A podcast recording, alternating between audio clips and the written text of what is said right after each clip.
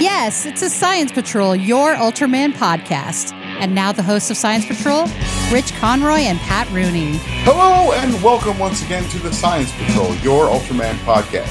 My name is Rich Conroy. With me, as always, is the soothing, dulcet tones of the lovely and talented Mr. Patrick. Hey, everybody. How are you? Dulcet tones. I was waiting for you to be like, hello, everybody. Whoa. Dulcet tones. Exactly. No, I can't do that. Soothing and lovely. Ooh. Exactly. So how are we this week, Pat? Very good. Very well. Excellent. Nice day off on Monday. Had a nice long weekend. You had the whole week didn't you? I had the whole week off. A nice, relaxing week vacation. It was very nice. I took Tuesday off, and I have to tell you, it was wonderful. Not gonna lie. There you go. I rearranged the movie closet to a much more pleasing configuration. Gathered up a bunch of stuff I'm going to get rid of. I'll get you a list. And sold a bunch of stuff on Friday at the flea market, so that was nice. I just went down to do a private deal. Somebody was like, "You're selling stuff? Send me a list right away. Can you send me pictures?" So I just sent pictures, and they were like, "I want this." I'm like, "Oh boy, okay." Sure. Yeah, he'll probably just turn it right around and resell it, I guess. Oh no, he is. This is a collector, not a. Not another dealer. This is a friend of mine who is just, he's got a way bigger collection than I do, but he had, stuff he was missing. Okay, I got it. So he was like, for some reason, I don't own the original Universal Wolfman on DVD. I'm like, well, I had two, so you can have one for a price. Here's one. Yeah, they're cheap. Don't worry. Yeah, the going rate for DVDs down there is at most $1. Is this Collinswood? Yeah. Okay. So it's $1, or most places are $2 for $1. There's a guy inside that's $2 for $1. Just trying to get rid of the DVDs. Yeah, the Blu-rays are $5. About. That's not terrible. Kong Skull Island, very exciting. Finally going to get to see that. You haven't seen that? You should have told me. I would have let you. Negative.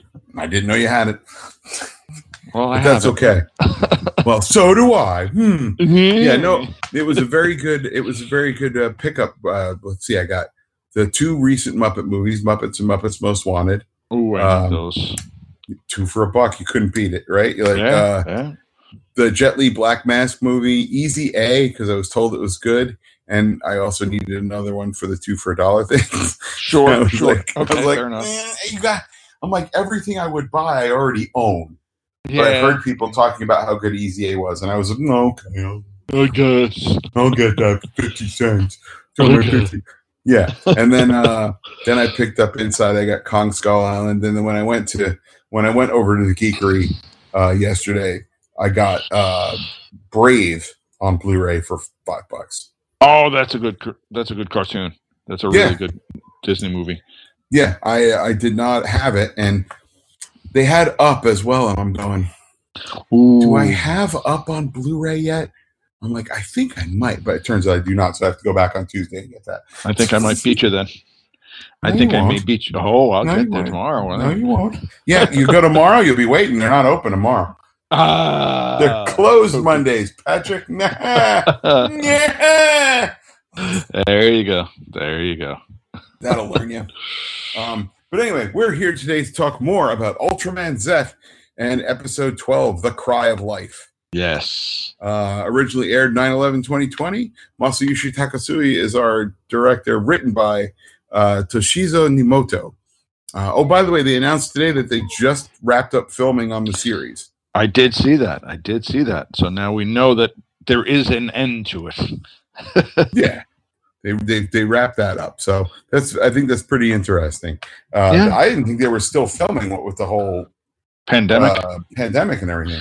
Well, amazingly, they handled it better because they listened to science. It's crazy how that works. Yeah. Also, you have a society that's very quick to conform. They're very much like, this is what we're supposed to do. We're going to do it. Yeah. Yeah. They're not. Nobody's getting bent out of shape because they can't get a latte. Oh, so. I can't wear a mask. Yes, you can. I can't. I like it. Oh well. Nobody likes it. Yeah, nobody likes it.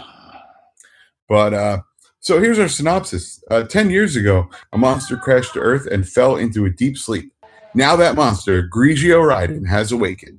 Zeth faces off against the monster, but something is wrong with Haruki. King Joe Storage Custom fights hard to follow the lackluster Zeth. How will the battle end? Dun, dun, dun. Yeah. So we have the audio drama before this one is called Robots Are Reliable. Man, I wish somebody would start subtitling those because I'm sure they're fun. I'm sure they are. Are they what 5-minute audio dramas? Or no, something like that. I think. I don't think they're that long, but I could be wrong. I don't know. That's the problem. Yeah, fair enough.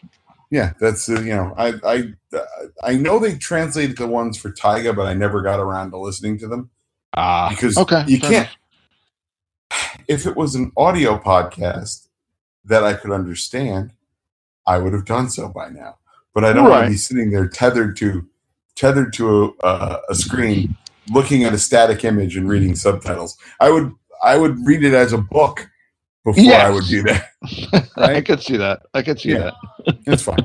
Anyways, we open up with Haruki is piloting Sevenger, and Yuko's piloting, or maybe Windham. Yuka is piloting Windham. Yes, yep. And they are fighting. Grigio, yes. Grigio Raiden. Yeah, who is he's packing a particularly large cannon on his back. I don't understand how monsters get cannons on their back, how that naturally grows. But okay, sure. I don't think that it's a natural occurrence because when they go to the back at headquarters later, and Yuko goes and finds the piece of skin, and they're all like, "Oh!" And she's like, "Yeah, but that's Yuko.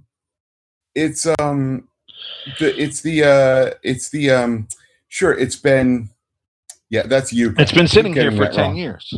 Yeah. Well, no, she said it's that's the one that they found, and she's there's some sort of genetic. They're futzing around with it. Yes. Yeah, that's what it is. Fair enough. Okay, so yeah, Yoko is the pilot, and Yuka is the scientist. Is the scientist, if you will, the engineer? Sure. And we get Sevenger gets taken out fairly quickly because he's only got a minute left. The rocket fist doesn't go off, and the monster knocks him down, knocks the living snot out of him. Yeah. Then he comes out as that. We get our theme song at that point, and then we go back into the fight. And just as Zeth is about to deliver the Zestium beam, Haruki kind of gets cold feet about it. Yes, because he remembers the egg from Red King, and thinks that he's like, "Well, what if this monster has something?" Like he's getting to the point where he's like, monster lives are important too. Maybe this thing has a right to live as well. Who are we to stomp all over? All over everything? Yeah, basically everything. And Zeth was like, "What the hell, dude?" And then even Yuko was like, "I'm not sure what happened to Lord Zeth, but we obviously can't depend on him anymore." It burrows underground, and we get thankfully. The guy we were looking for last week, the return of Rectangular General. He does have a very, very rectangular face. It is amazing. I was so happy he showed up. I was like, hey, it's Rectangular General. This is great. Now, we all know Rectangular General is Director Kuriyama, so that's fine.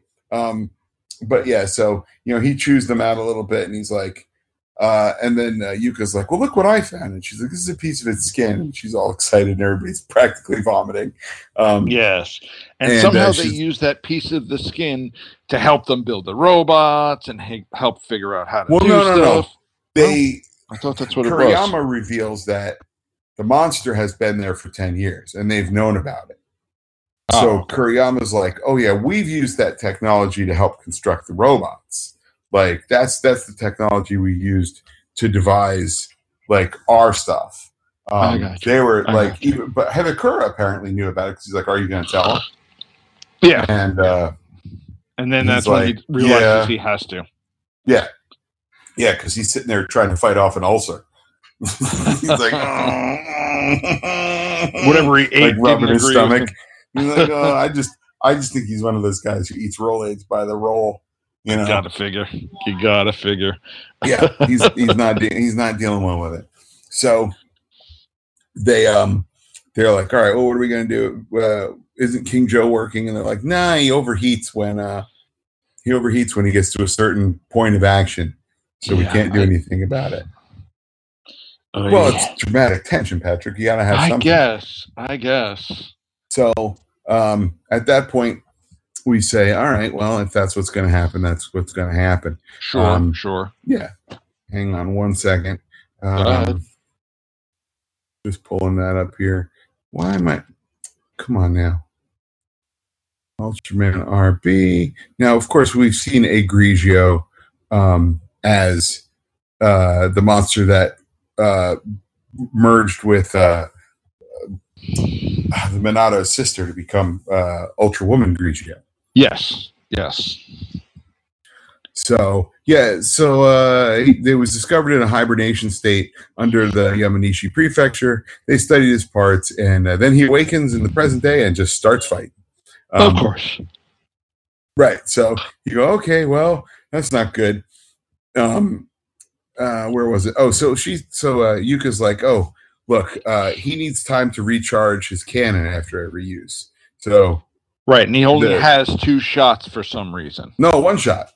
He only really has one shot, and then has to recharge the whole thing. And then has to recharge. So, like, if we can get him to fire and not kill anybody, we'll be all right. That's the important bit. If we can get him to fire and then, not murder 1,000 people by taking down a high rise, that'd be great. So they provoke the monster. They plan to provoke the monster into firing its cannon at an unnecessary time, weaken it, and so then they can kill it. Right, and they want to aim at the little blue blob on its back because every monster has one. That's its weak point. Of course, every monster has a glowing something. They now have weak points in one particular part of their body. King Joe had the weak point in between the rocket, in between his faces. We've all got them between our legs. Yeah, pretty much. Yeah. Like the aliens be like, okay, look, the power comes from the Nard area here, so we just can run up and give him a swift kick, and he's down. It's going to be great. So pretty much. It sounds like a dumb concept until you remember. Oh yeah, testicles. Yeah, I know. I get it. Swift kick and nose, and you're down. Yeah, absolutely, dude. That swift kick. Have you ever been play wrestling with a girl and you get the graze and you're like, duh, it's over. Yep. No, you can't. And they're like, why? What happened? And you're like, oh, it's okay. Yeah. Doesn't happen right away. You wait for a second. You're like, maybe this time it will be different. But it never is, guys. No, it never is. Never is. So, we have a great point where Grigio Raiden reemerges in a scrapyard, which is great. Oh my god, that is fantastic! I was like, why haven't we seen this before? Exactly. This is fun. So he starts eating cars, and somehow getting power from all the different cars, which I don't understand. But whatever. I guess his food is metal. Sure. Because it makes sense for what he does to Windham later. Yes, absolutely. So he's eating cars and whatnot. He's the guy from Blondie's Rapture. Eats Cadillacs and Subarus, Mercury, and Neons. So they're like, all right, let's get this going. King Joe Storage, of course, is mobilized right away, of course, because they just managed to fix it in time. Of course, shockingly. Who would have thought? Exactly. What a lucky break. So Yoko pilots Grigio Raiden and provokes it into firing its destroy cannon with King Joe's separate mode. Yes. And then Haruki joins the fight with Windham, attempting to restrain the monster with wires and grappling hooks. Not successfully. No. But, I mean, at least it was a valid attempt where you could say, He gave it a go. Yeah. Can't hurt to try. No, not at all. What I love, though, is that I like the King Joe separation. I felt like the CG was lacking in this particular sequence. The missiles looked like it looked fake. Oh, yeah, super fake. The missiles looked, everything looked like they could have used another couple days to render some stuff or something. Yes, it looked like it kind of was rushed because they wanted to get every different piece in there, so they rushed them all, which was not good. Yeah. And I was like, this is looking a little ropey, but it is what it is. These things happen. But I did like the whole they turn him into like a tank. Oh, right? I loved the tank. Right? That's and the toy I could buy. Well, we saw a commercial for it. I didn't see the commercial. I was particularly looking. Yeah, there is a commercial that's in the first or second ad break where they show the King Joe tank and you assemble it into the. Yeah, I don't know what that's going to cost, but I want one. But I love like when they do the tank and then it just the way, before they reassemble it into the tank, they've got like 3 flying things and the 1 ground vehicle, right? And the ground vehicle's sole purpose is the trebuchet because it comes in at the ankles, knocks Grigio over, knocks him down, and like carries him on like a flatbed. Yeah, it's called the leg carrier because it's from his leg and it's to carry, and it carries things. Oh, okay. So it like gets into a ledge, hits the brakes, and then just go dunk, and he goes, and the whole thing flips right over. And they they catapult him like far away. It was phenomenal. It was silly. I was like, it was silly. That is nuts. That was absolutely nuts. I loved every second of that. We need more of that. Yeah, more flinging of monsters, please. Exactly. Oh, my God. So the Beast breaks through, of course, and they're fighting. And King Joe, he throws Windham to the ground and starts tearing into his chest to recharge himself by feeding on the wiring. Power. Yes, exactly. Right. So with no choice left, Haruki, of course, transforms into Zeth and begins battling Grigio Raiden in a physical fight, attempting to avoid the monster while administering a rain of blows down on his own. Now, did you notice how fast this battle was going? Because it seemed to be quite a bit sped up. Oh, yeah. I mean, definitely. I think it was. I think they undercranked it on purpose. Yeah, I think they did as well because they took a very long time in the first Gamma Future transformation. I thought that was interminable, but then the battle they really sped it up a lot, and you're like, all right, they're not playing. I make up for it. Yeah. Well, they are putting there's a lot of Toku action in these because they're not. How do I put it?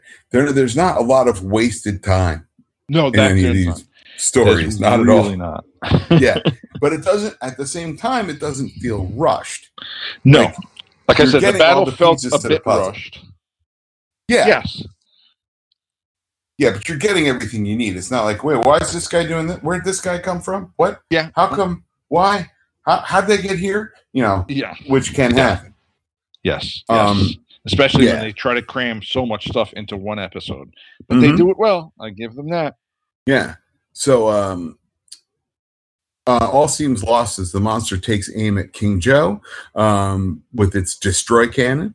But in the nick of time, Yoko gets the machine to its feet and launches King Joe into the air and uses the multiple launch Pedanium rocket system. Of course. Yeah, we all need one of those. I would have shot the science bell, but I, honestly... It's somewhere. Oh, I found it. There you go. Yeah. It's under a pile of laundry right now. Well, of course it is. That's where it was. Of course it is. Yeah. Yeah. Because I was like, I'll do that laundry later. I'll fold that laundry later. I'll fold that. Damn it, it's later. I guess yeah, pretty much. That's usually I have not done it yet. Shoot. Yeah. So I got to throw later. I got to throw a load in after this, but that's fine. I gotcha. Yeah.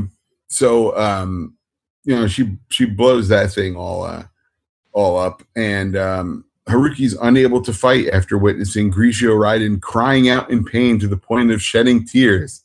Yes, like, that was a little silly. I mean, I'm sorry, but that's a little silly. Yeah, I mean, you know, it's got to be a severe kick to the nards to be crying at it.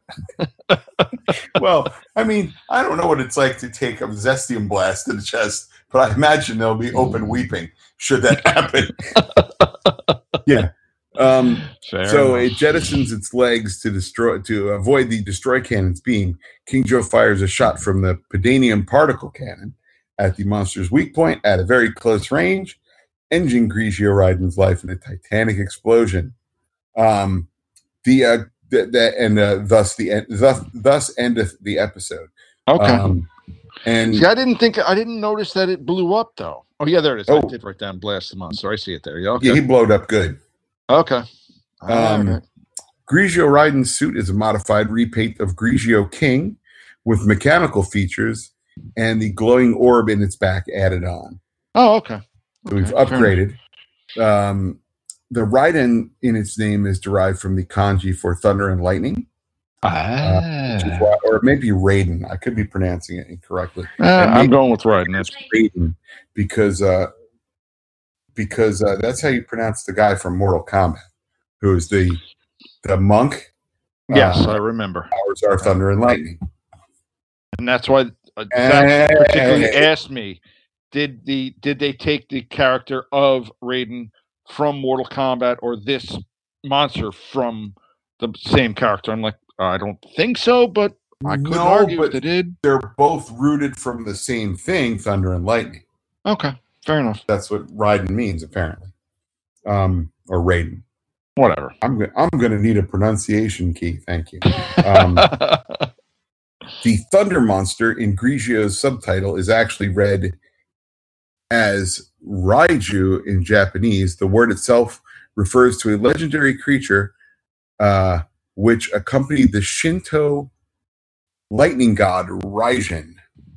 Sure. Yeah, there you go. In case you, okay. That's some little trivia action for you. There you go. There you go. So what do we think of that episode? They are really filling these episodes chock-a-block with just about everything they can. They're not playing around. No, they're not. It's the best. It is fantastic. Amazing. And I'm liking the concept of Haruki developing this weird conscience, like, should we just massacre all these monsters? Like, I'm wondering how they're gonna fulfill that, because he's got to beat the monster of the week, but if he's gonna have a conscience to not beat monsters, how is that gonna work? So, yeah, I'm curious myself. I don't know if it's gonna be like a like an Ultraman Cosmos influence, because Cosmos was very big on the let's diffuse the situation. Maybe this monster isn't actually evil, and he the whole lion with the thorn in its paw kind of thing. Maybe that's why he's upset. Maybe we have encroached on his grazing land. Perhaps, whatever. Trying to figure it out before we actually have to beat the monster to spit. Yeah, so Cosmos was very, very much like negotiation first. Like, let's try to be peaceful and passive about things. And at the time, kids were like, just kill the monsters, Jesus! Come on! Get back to beating them up, please! Yeah. I don't tune in for this wishy-washy nonsense. I'm here for monster fisticuffs. That's what I'm here for. Exactly. I think the concept is interesting. I like the fact that they're approaching it like everybody else is like, we're going to kill a bunch of monsters. Great, I'm all for it. Oh, a new sword? Great, cut them up. Nobody questions it.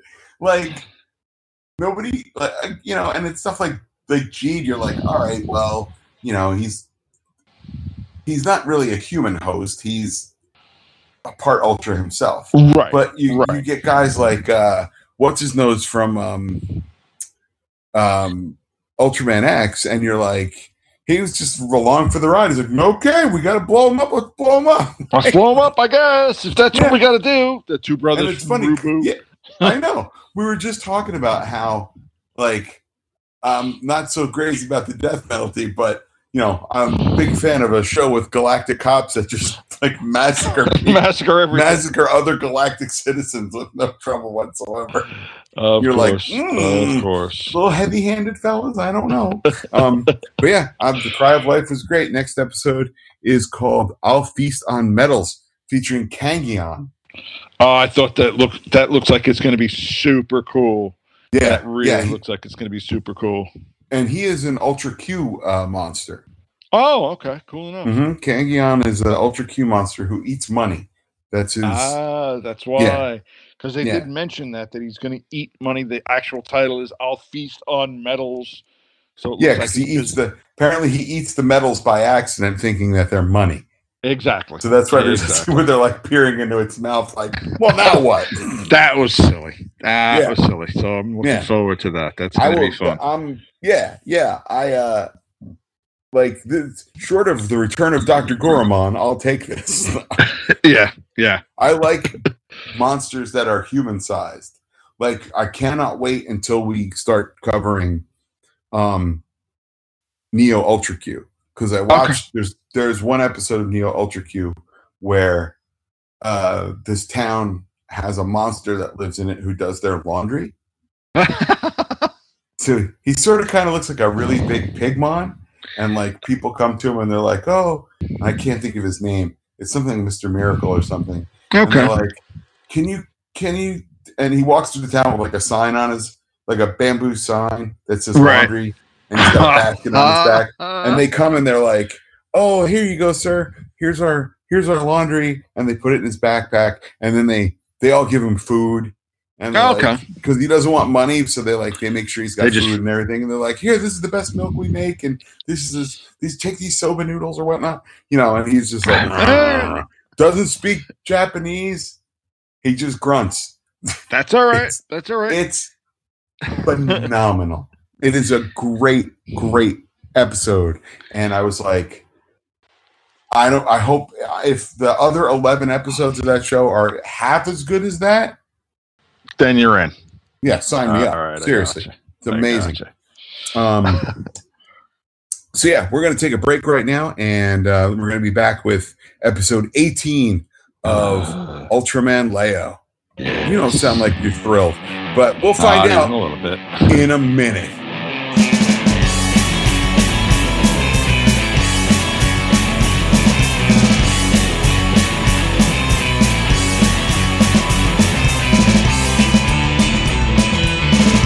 And we are back with more Science Patrol, your Ultraman podcast. And we're here with Ultraman Leo episode 18, which is, again, Behold! Ultra Horror Series Vampire, the Batgirl. Oh, yes. Yes. All right. I'm going to go out on a limb here. Okay. No, you don't have to go on a limb. You're right. No. Go ahead. I'm going out on a limb and saying this is the best episode of Ultraman Leo we've had yet. At least that I can remember. I think so. I think this was fun. I think this was. It was just goofy. It was goofy enough. It was. There was a lot of. There was a lot of judo going on in this one. Yes, that was. So let's talk about this. Was August 9th, 1974. I was a mere wee lad of 3. I keep forgetting how much younger than me you are. Masataka Yamamoto is our director, with the screenplay by Bunpei Ai. Special skill director Nobuo Yajima. Viewer rating 8.2%. As we all know, this was not very well received at this point. No. That's why they tried to make it sillier again, I guess. But I don't know what they were trying to do. I honestly don't know what they were trying to do, but I appreciated this whole episode. And it could have been because it was late and I was tired and it struck me funny, because that's entirely possible. But I know I laughed loud enough to wake the dog on at least 3 occasions. Really? Yes. So the weather suddenly changes, and you get like this weird haze around the sun, and it seems there is a filter in the air above the city. Yeah. Maki 2 and 3 are on patrol, and a swarm of cartoon vampire bats arrive. Now, I give them the cartoon vampire bats. Mm-hmm. I have no problem with the cartoon vampire bats. Oh, this is the part where I laughed. Yeah. When they decided to engage the vampire bats and shoot them, they're like, well, they're vampire bats. We can't let them land, because obviously they'll become vampires. Of course. Okay. That's how that works. Yeah. Be careful. Don't strain your calves while you're jumping to conclusions like that, fellas. But, so then it turns into what we saw in Attack of the Super Monsters. Just rubber bats on strings. Yep. But so many. And that's the first part where I laughed. At least 7 or 8 of them. Oh, no, there was way more than that. There was way more than that. There weren't that many. They spaced them out so you would think there were a lot, but there weren't 10. I don't know. I wish I could stream it again right now and look, because I can swear there's more than that. But all I know is there was 2 scoops of rubber bats on strings. Little plastic bats on strings. Oh my God, it was amazing. I laughed. I laughed so hard at that. And they're shooting them down and they're blowing up and whatnot. And what's great is the 2 guys are like, the pilots are like, yeah, we're doing a great job. We're doing a fantastic job. They're like, oh, God, well, maybe. No. They're like, look, we had to get them all, right? And then the one guy's like, well, but, and what could happen? If one got away, what damage could one vampire bat do? That's the crux of this whole episode, kids. Exactly. Because we're going to find out. Momoko is taking Toru and his sister out on a picnic. Now, let's remind everybody who Toru and his sister are. They are the ones from the beginning of the series whose father was raising them because their mother died, and then the alien killed their father in pretty much in front of them. Is that I was trying to figure out? They cut him to like little pieces because they had to chalk out. I remembered the kids, but I didn't remember the mother. Now I know why, because she was supposed to be dead. She never showed up. We never saw the mother.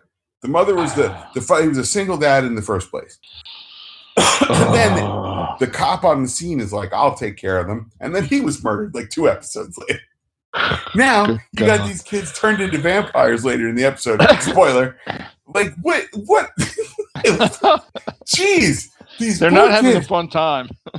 I don't know what the Japanese 1974 equivalent to Difus is, but somebody should call them, because I don't think nobody's taking real great care of these kids. But so they hear a wailing and they think, is it a puppy or something? And the best is they send Toru. Now they send the boy. You're a boy. Yeah, you're a boy. His face is like, F you. You're a But yet he does it. He does it, which is the shocking part. Because, you're 10, you're like, fine, if you jerks aren't going to do it, I'll do it. But I'm not going to be happy about it. And he gets down there and there's some weird lady in a glam rock outfit. Which I'll give the purple glam rock outfit. Oh, it's fantastic. I liked. Yeah, she looked like she should have been a backup dancer for Slade. But, exactly. David Bowie. So she wakes up, she's like, don't tell anyone, because a bad man is chasing me. Sure. I can't give you any more details than that. I haven't prepared. All right. Okay. Fine. If that's what you got to say. Kids will go for it. Why not? Yeah. Well, Momoko goes for it. She's an adult with an apartment. I know.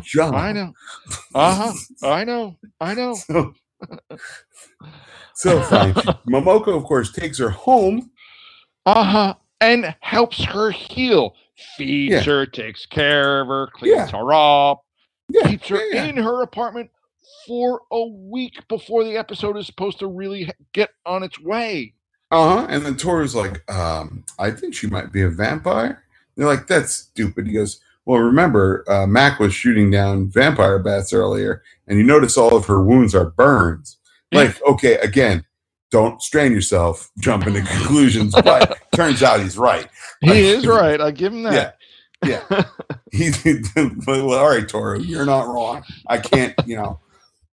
But the next day, Momoko goes out and says, eat if you want to get better. She throws her food out to the dog. Right. And then she hears a bird. Yeah, over Toru's to the bird. Canary. Right. Yes. And breathes on it to kill it. Yep. How? Science? Can you hit that science bell for me? Yeah. Well, she hasn't had anything to eat, so her breath is probably pretty bad. But I don't know if it's. Let's face it. Is it a canary in the coal mine metaphor? Yes. Yeah. It is literally a canary in the coal mine metaphor. Like even Toru's like, oh, my canary, where did it go? And I'm like, dun dun dun. You know, like, yeah, exactly. So, what do you call it? Meanwhile, at outdoor gymnastics practice. Oh God! That one kid just beefs it. They're going over. I don't know the name of it, but it's a thing you do. It's not a pommel horse. You go off a little springboard, and it's like like an A-frame sort of thing, and just kind of vault yourself over. It's a smaller pommel horse is basically what it is. Yeah, well, doesn't the pommel horse have pommels on it? Isn't that what those handles are? That's what the handles are. Am I wrong about that? This is just a horse. This is just a horse without pommels. There you go. It's a horse. Sure. It's a pommelless horse. Like many horses before it. So he tries to tell Gen about it. And Momoko's like, no. Remember, like, he's busy. He's a real busy guy. He's got stuff to do. What if he starts investigating and something else happens and he's because you told him this and distracted. Yeah, exactly. Because he can't think of two things at the same time. No, he's just handsome but dumb. Exactly. I was struck in this episode that I didn't recognize Gan in this because for some reason he looks much more handsome than usual, and I don't know what it is. Like, did they give his him a hair was haircut? Much better? Yeah, that's exactly what it was. Is that what it is? His haircut. Teeth look fantastic. He's got a great smile, and I'm like, did they this man up a little bit? Like, I don't know what they did to spruce him up, but he's spruced. I didn't know it was him, is what I'm saying, Pat. I didn't realize it. For the first half of this thing, they didn't do anything, and then they said, you know what, maybe we should actually make this guy look good. Yeah. They're like, Otori-san, and I'm like, really? That's him? I guess it is. You know, he still has that giant, he's got a pretty big head on a skinny body. But yes, that he does. That's fine. That's coming from a man with a tiny head on a big body, but... you're fine. Yeah. I'm built like Red King, Patrick. Come on, let's be honest. It's like, you're not that bad. So the girl is well and sitting with Toru's family during meals in just about under 2 weeks, but they're like, oh, you're not eating. And he's like, oh, the lunch was so great. I ate too much of it. All right. Yes. Sure. Sure. In the middle of the night, Toru wakes up and falls asleep before noticing the girl walking around. She uses a jewel on her chest to put him back to sleep. Yes. So she goes out that night and starts sucking blood while vampire rumors spread. People begin to become vampires. Right. She attacks the guy, and then when she attacks a woman, did you see her teeth? Yeah. Did you see her teeth? I think Japanese vampires have way more ridiculous teeth, I think. Like, they have toothpicks for chopsticks, teeth. I think. Is that what they were? Broken up chopsticks? They're huge. She's like a vampire walrus. Jesus. Oh, God. They were more like tusks. Oh, it was like, awful. That may have also been the second time I laughed. When she turned around and she had those giant straw teeth, and I'm like, okay, you know what? I'm this far in. I'm along for the ride. Let's see where this goes, shall we? Like, I know, I'm happy with Disco Vampire Girl. Let's see what happens. And she's just. What's great is you don't see any blood in it, but you hear it that going. You hear her slurping. You're like, yeah, that's not good, but it's better than seeing the blood, so I'll take it. But what's great is like people are being suspected of being a vampire, and then like people are just brutally staking them in the middle of the street. Yeah, just attacking like, them in the middle of the street. Like, okay, sure. It's like, dude, she shouldn't be. You know, they're not outside. They can't be outside. It's daytime, unless that's not a rule in Japanese vampire lore. I don't know. Entirely possible. Now, the only way to heal victims is to infuse them with the blood of the original vampire. Of course, that has to be. So that also has to be some sort of Japanese vampire lore. Well, that was also the thing in. Oh crap! And now I'm not going to remember the one with Kiefer Sutherland as a vampire. They had Lost Boys. Yeah, Lost Boys. They had to kill the head vampire in order for all the rest of the vampires to die. Yeah, but no, this is like you can revert people back to being human by as long as you get the vampire's blood somehow. Again, science bell, please. Okay. I think we need some sort of magic thing, which is like a Baruga or something, you know.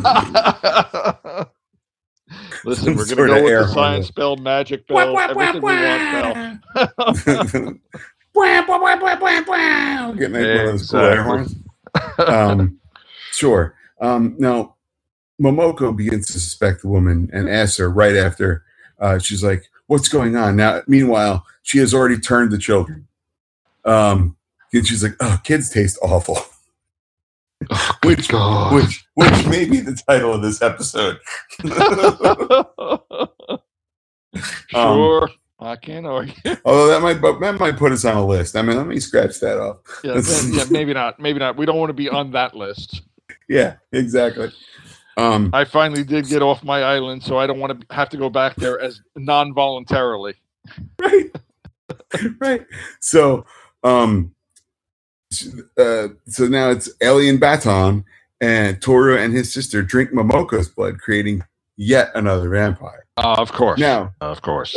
They're driving around again, and the other guy driving around in the Mac car, which is just the most preposterous looking thing I've ever seen. I love the Mac car. I love it to death. Stuck on it, but by God, it is great. I love it to death. If you told me I could buy a Matchbox version of that car, there's my $10 right now. Get me a diecast version of that. I will buy that. Here's 100%. A better question: if they made that now, would you drive it to work? I'm sure the gas mileage is real bad. We'll assume it gets the same gas mileage as the car you have. So Well, yeah, of course then. Yeah, why wouldn't I? Sure.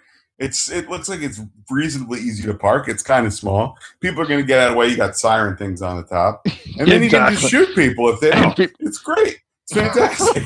But I can't imagine all that drag being super fuel efficient. No, it's absolutely not. It's not. But that's besides the point. Like you said, this is 74.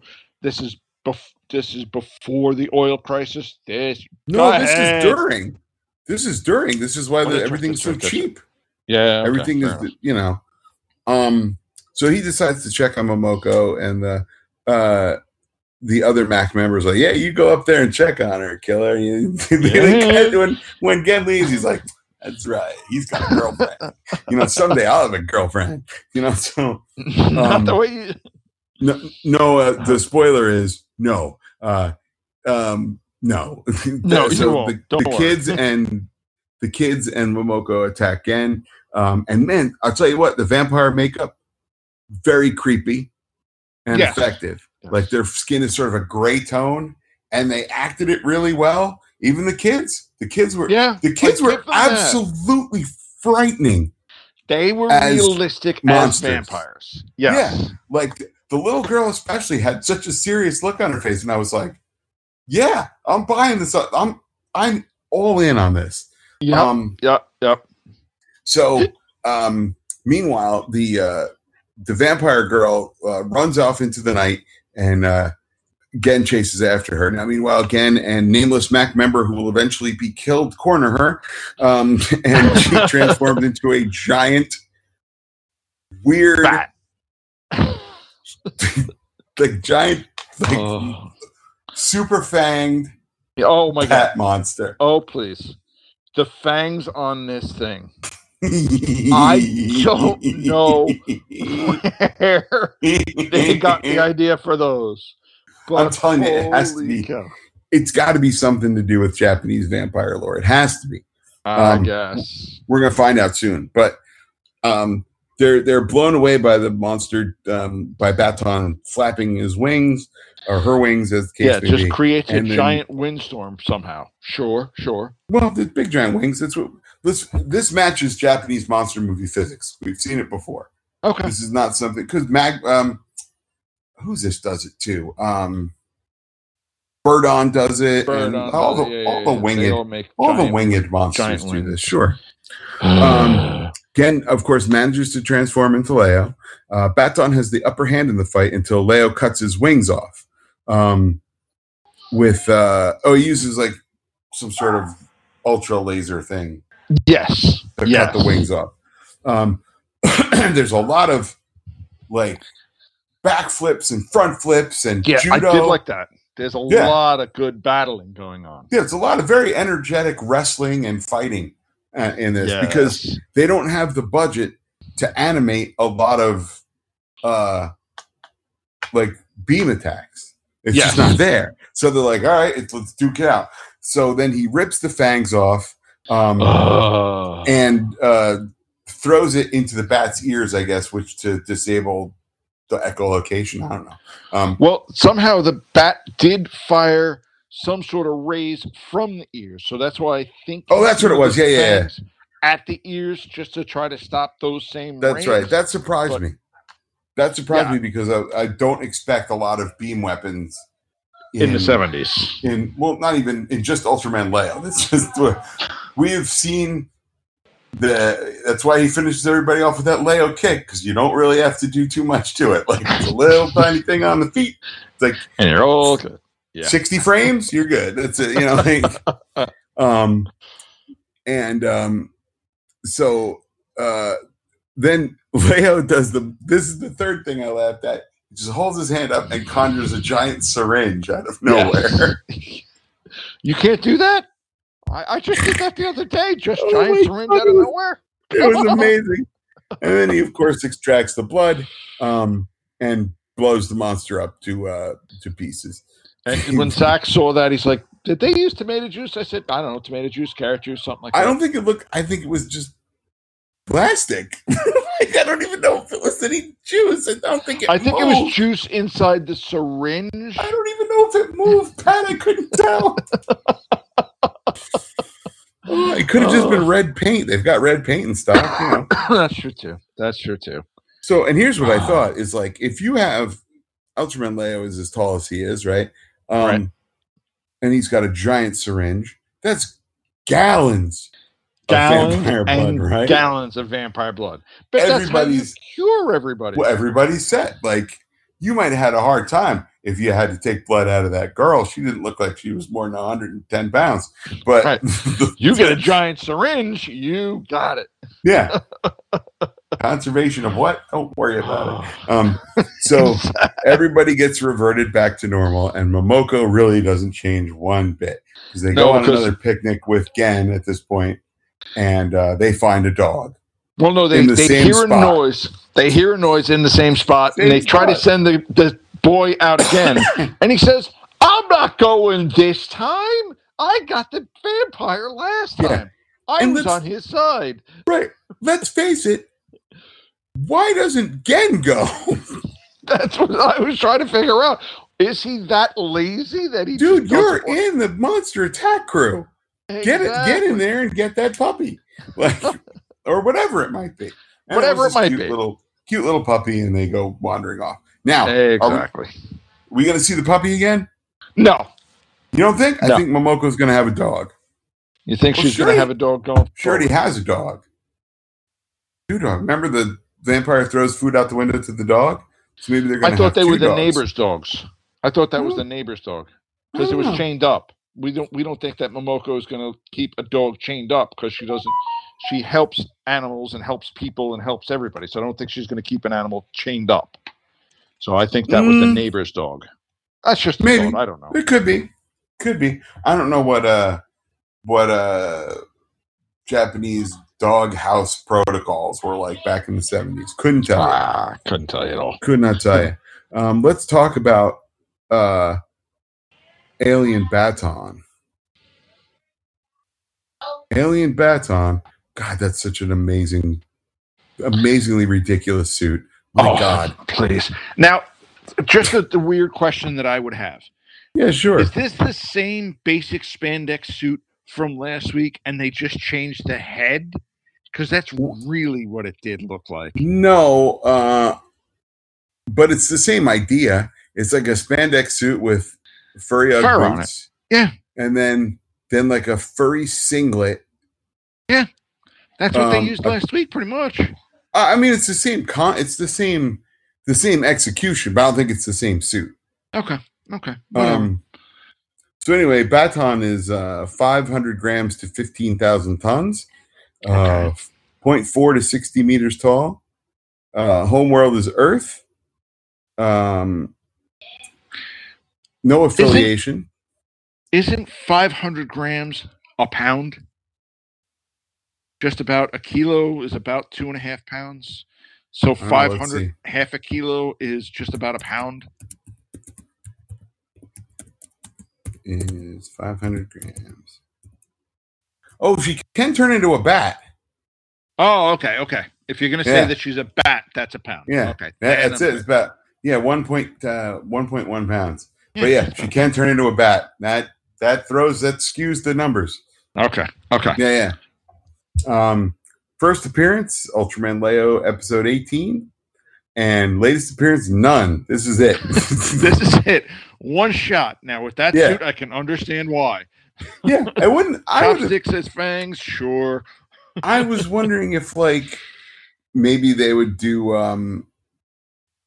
another, like, update it. It wouldn't obviously be the same giant. No, they couldn't use this. No, it's giant pair of fangs. Oh, how about the scene where Leo's on the ground and the Baton is like, like attacking with the fangs on either side of his head. It was amazing. Trying to chop into him. That is where I laughed. I said, "Oh, this is ridiculous. They're just trying to use the fangs as swords and up to the head, down, miss, up, down, miss, up." So great. God, this is what I want in a Showa Ultra series. I need some fairly ridiculous nonsense going on.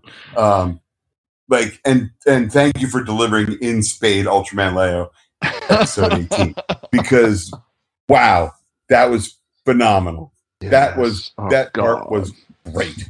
I enjoyed the hell out of this episode because of how preposterously ridiculous it was. Okay. So I'm looking at the there's a lot of bats, dude. I'm looking at pictures. Oh, you got the picture? Yeah, I'm looking at pictures. There's a lot of bats. Now, it's not as many as the cartoon. The cartoon shows a huge swarm. Right, that I got. But the plastic bats, they did have basically more than 10 because it didn't look like more than 10. But if you tell me this. All right, but I mean, you can't really see it. So, I got nothing. No, not at all. Sorry, more than shot. But yeah. And let's talk about next one is Behold! Ultra Horror Series. The revival of the half-man fish. Oh, good. We got the merman. We got a merman coming back. Yeah, but it's not a regular merman. It's a different monster. I watched the preview, and I saw the preview as well. Yeah, I was so hoping it was going to be a Raygon, but it is not. It is maybe it looks sort of octopus-ish. No, it's supposed to be a creature from the Black Lagoon. That's what it's supposed to be. Oh, I don't. It's bad. It's bad. It looks way more like an octopus. Okay. I didn't think so, but all right. We'll see you next week. That's not a big deal. I didn't watch the episode, but we'll see. But yeah. Oh, and more of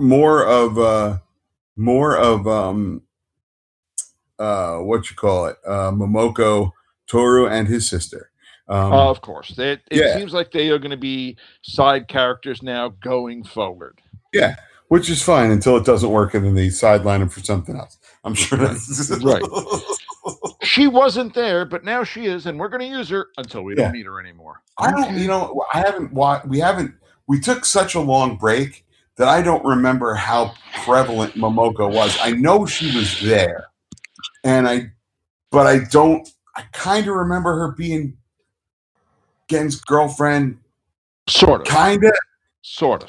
Yeah, I remember him being sweet on her, but I don't remember them being that close. I don't being them an item. He can walk with the kids. But yeah, and they were singing some sort of traditional Japanese folk song about something or other. But so how wide the river is, or some such nonsense. Oh, sure. Whatever. Well, it's funny because there was a show called Iron King that came out. I want to say it's around the same time. Okay, and it was not. It's not a supervised show. Oh, it's absolutely tokusatsu. But it is not done by Subaraya. It is by it was originally on TBS, Tokyo Broadcasting System. Right, of course, not Turner. Yeah. Following Andy Griffith. The series was originally produced by Nippon Gendai and Senkosha, now Senko Planning. Okay, sure. Yeah, so it started in 1972 and 1973. Okay. One of the guys in the show, one of the heroes, was like a pop singer, an aspiring pop singer. So they always had him sing in every episode. So he was a wanderer, and he had a guitar, right? Right. So he was always singing, so that way he could try to sell his records on the side, kind of deal. But they didn't want to pay royalties, so he's always singing public domain Japanese folk songs. Oh God, no! Oh God! So a lot of how wide is the river? How tall are the mountains? My Beautiful Geisha. Yeah. And I tell you, dude, if you think Ultraman Leo has a low budget, that other one had a lower budget. Holy shnikes, dude. It is unbelievable. You cannot, fathom how bananas it is. Oh my God. I'm just going to look real quick about Japanese vampires and see if the long fangs is a thing.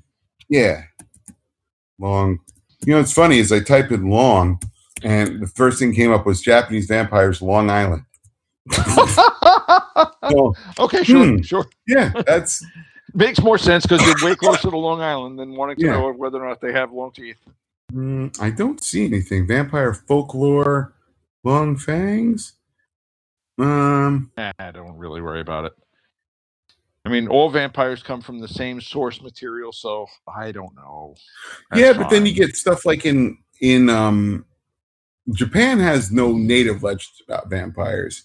So that's their stuff. The first Japanese vampires come from they first showed up in cinema in the 50s. Yeah, that makes sense. But China, on the other hand, has those nutty hopping vampires.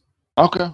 Yeah, which are literally the only way they can chase you is they hop because they are bound. They're corpses, and the only way to stop them is you have a priest write a spell on a slip of paper, and it must touch their head. So you have to stick it to their head. Oh. And as long as that piece of paper remains, then they're stopped. They're harmless. Oh, good God. Oh, it's not. Sure. Yeah. Sure. As you do. Yeah. It's like you give them a ticket. Yes. Oh God. I'm sorry. Yeah, you're operating while I'm dead. We can't have that. I'm so sorry. But yeah, look, and I don't know if it's the fact that we have Ultraman Zeth to keep us buoyant and happy at the beginning of this. Yes. The fact that then some really crazy nonsense happens. But man, oh man, Shevitz, I thought this was a great. I mean, this was a great episode of Ultraman Leo. I was shocked. I had fun. It was. I didn't have fun. It was stupid. I'll give you that. It was stupid to get in the line. Oh, it was. I thought it was one of those delightfully stupid things where I'm like, yeah, okay, that's. You know, I'm not worried about anybody. I'm not worried about. You know what? Nobody's safe in this show anyway. So if they'd have killed everybody, would I have been surprised? Not especially. No. Not really. No. Fair enough. So yeah, so that's about it for right now. We'll probably cover the Ultraman comic next week. If I can get another second copy of it. Yeah. Or, so if not, let me borrow yours and I'll give it back. Sure. Be careful. It's a variant cover. They gave me one of the fancy variant covers, not the one I would like, but I mean, it's fine. It's a fine variant cover. The one I really wanted was the cartoon one with the surprised Gomez. Where have you seen that one? I have not. It's great because Gomez was like, he just looks completely like, oh, don't hit me. So yeah, it's like if I was gonna get some sort of monster tattoo, that's right. That'd be it. Yeah, he's pretty great. But yeah, so that's about it for you guys. Rate, review, and subscribe. Thanks so much again for listening. Tell all your friends. Tell your friends' parents. Anybody who might be interested. Yeah, why not? You know, let them know. Send out one of those fax blasts from the 90s. Oh, God. Yeah. I mean, people are going to get tired of hearing that you're a Nigerian prince. Tell them you're a Nigerian prince and you want them to listen to a great podcast. It doesn't cost you a cent. Sure, why not? I think that works. But yeah, so that's about it for this episode of The Science Patrol. And on behalf of The Science Patrol, my name is Rich Conroy. I'm Pat Rooney. Sally forth, you guys. Take care, everybody. Music for this podcast is provided by Terminal Sunburn. Visit terminalsunburn.bandcamp.com. Post-production by Casey Kittle for Faces for Radio Productions. Visit us on the web at ultramanpodcast.com or find us on Facebook. Our email address is ultramanpodcast@gmail.com. The Science Patrol can be found on Apple Podcasts, Google Play, Stitcher, and wherever else you find your podcasts. Please rate, review, and subscribe. Until next time, for The Science Patrol, I'm Gretchen Brooks from the Kaiju Cast.